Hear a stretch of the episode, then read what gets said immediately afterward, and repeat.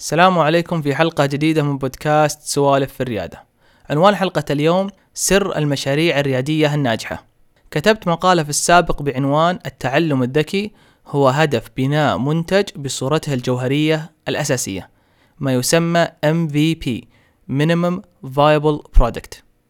تلك المقالة كانت نتيجة قراءتي لمقالة كتبها ستيف بلانك وأعجبت بالقصة ودروسها التي تحدث عنها في المقالة ولذلك السبب كتبت مقالتي سأسرد عليك مختصر تلك المقالة ومقالة أخرى لها علاقة بالموضوع لأنهما مدخل مهم لحديث الحلقة ولمعرفة سر المشاريع الريادية الناجحة.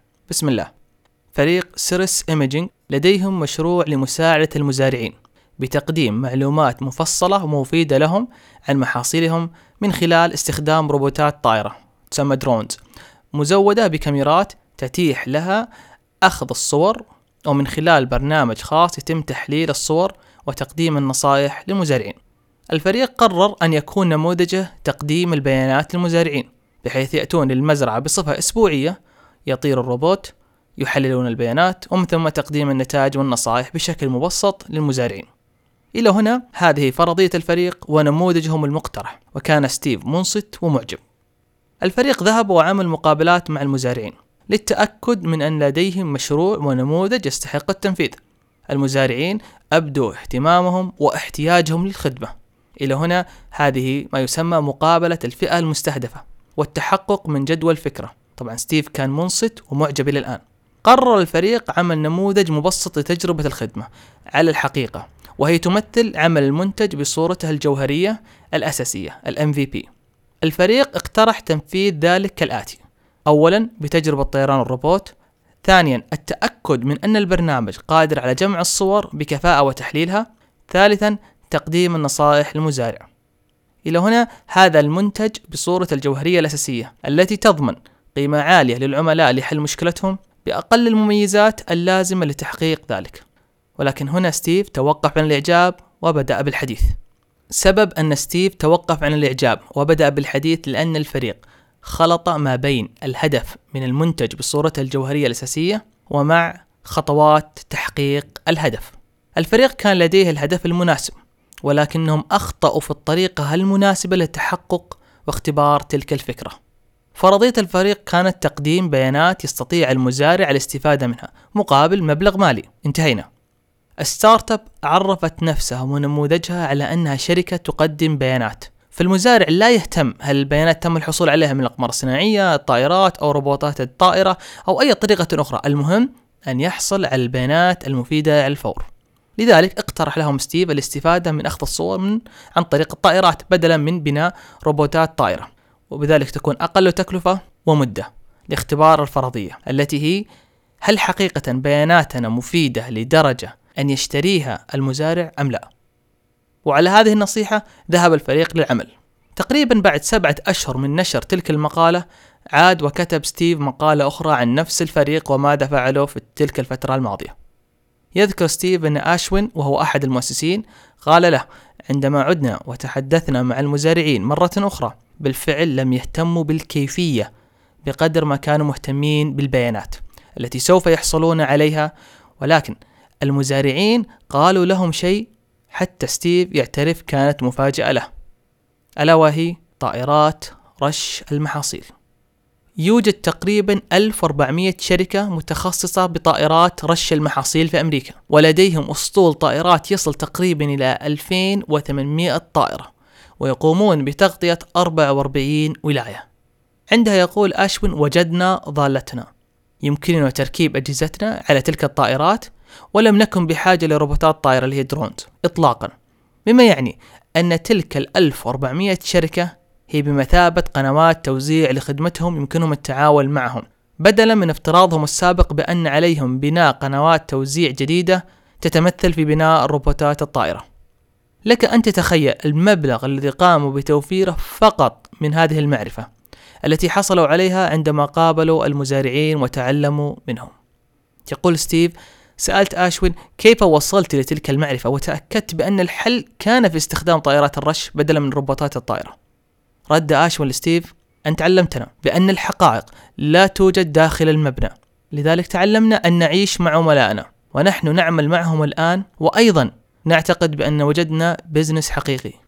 وبعد وبعد هذه القصة الملهمة حان الوقت لأشارك معك سر المشاريع الريادية الناجحة التي بلا شك أن فريق سيرس إيميجينج منهم. المشاريع الريادية الناجحة هي تلك التي تكتب فرضيات نموذج عملها على تخطيط نموذج العمل أو business model canvas ثم تخرج للعالم وتختبر فرضيات نموذجهم كما فعل فريق سيرس إيميجينج. وتختبر النموذج بطريقة ذكية وفعالة بحيث تتحقق من فرضيات نموذجهم بأقل الموارد. تذكر قصة فريق سيرس عندما أرادوا اختبار نموذجهم باستخدام الروبوتات الطائرة.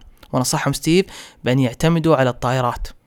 ولكن أولا كان عليهم أن يتحدثوا مع المزارعين ومن خلال تلك المقابلات توصلوا لعدة أمور منها أن المزارع لا يهتم بالكيفية التي يحصل عليها البيانات ثانيا لماذا لا تستخدمون طائرات رش المبيدات؟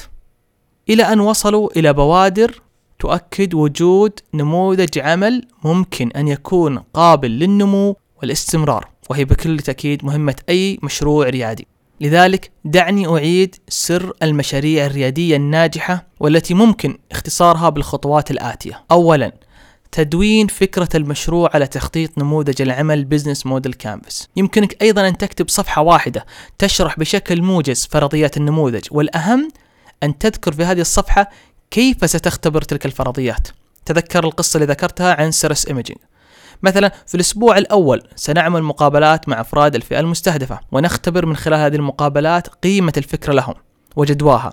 بعد ذلك تتعلم من الردود وتعدل فرضيات النموذج لاختباره للمرة القادمة. ثانيا تجري الاختبارات.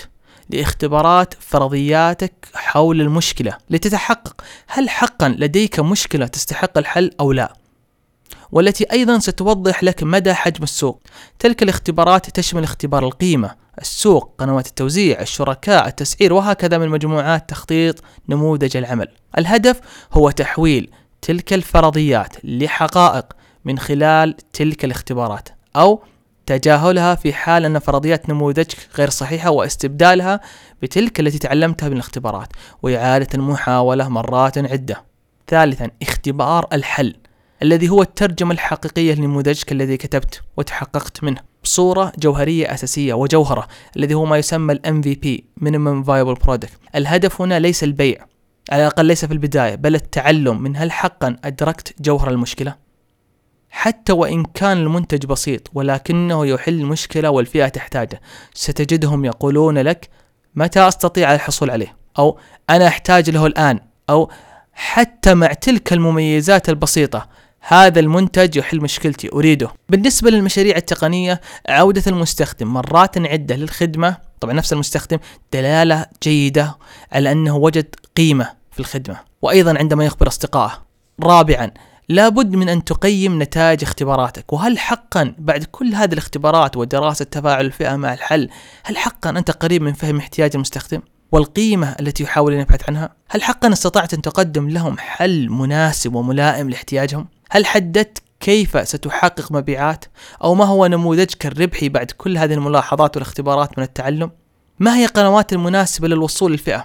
من هم الشركاء الذين يساعدونك في تحقيق النجاح؟ إذا لم تنجح إذا لم تنجح تعمل ما يسمى ال pivot أو iterate وتحاول المحاولة مرة ومرات عدة إلى أن تنجح ومعنى النجاح أنك تصل لنموذج يحقق النمو والاستمرار وهذا ببساطة شديدة سر المشاريع الريادية الناجحة بأنها تثابر ولا تخاف من أن تختبر وتجرب في سبيل إزالة الغموض للوصول لهدفها الذي هو نموذج عمل قابل للدبو والاستمرار.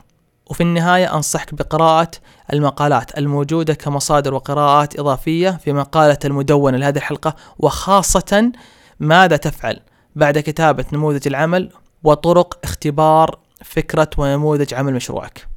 مع تمنياتي لك بالمثابرة والتعلم المستمر الموصل بإذن الله لنجاحك.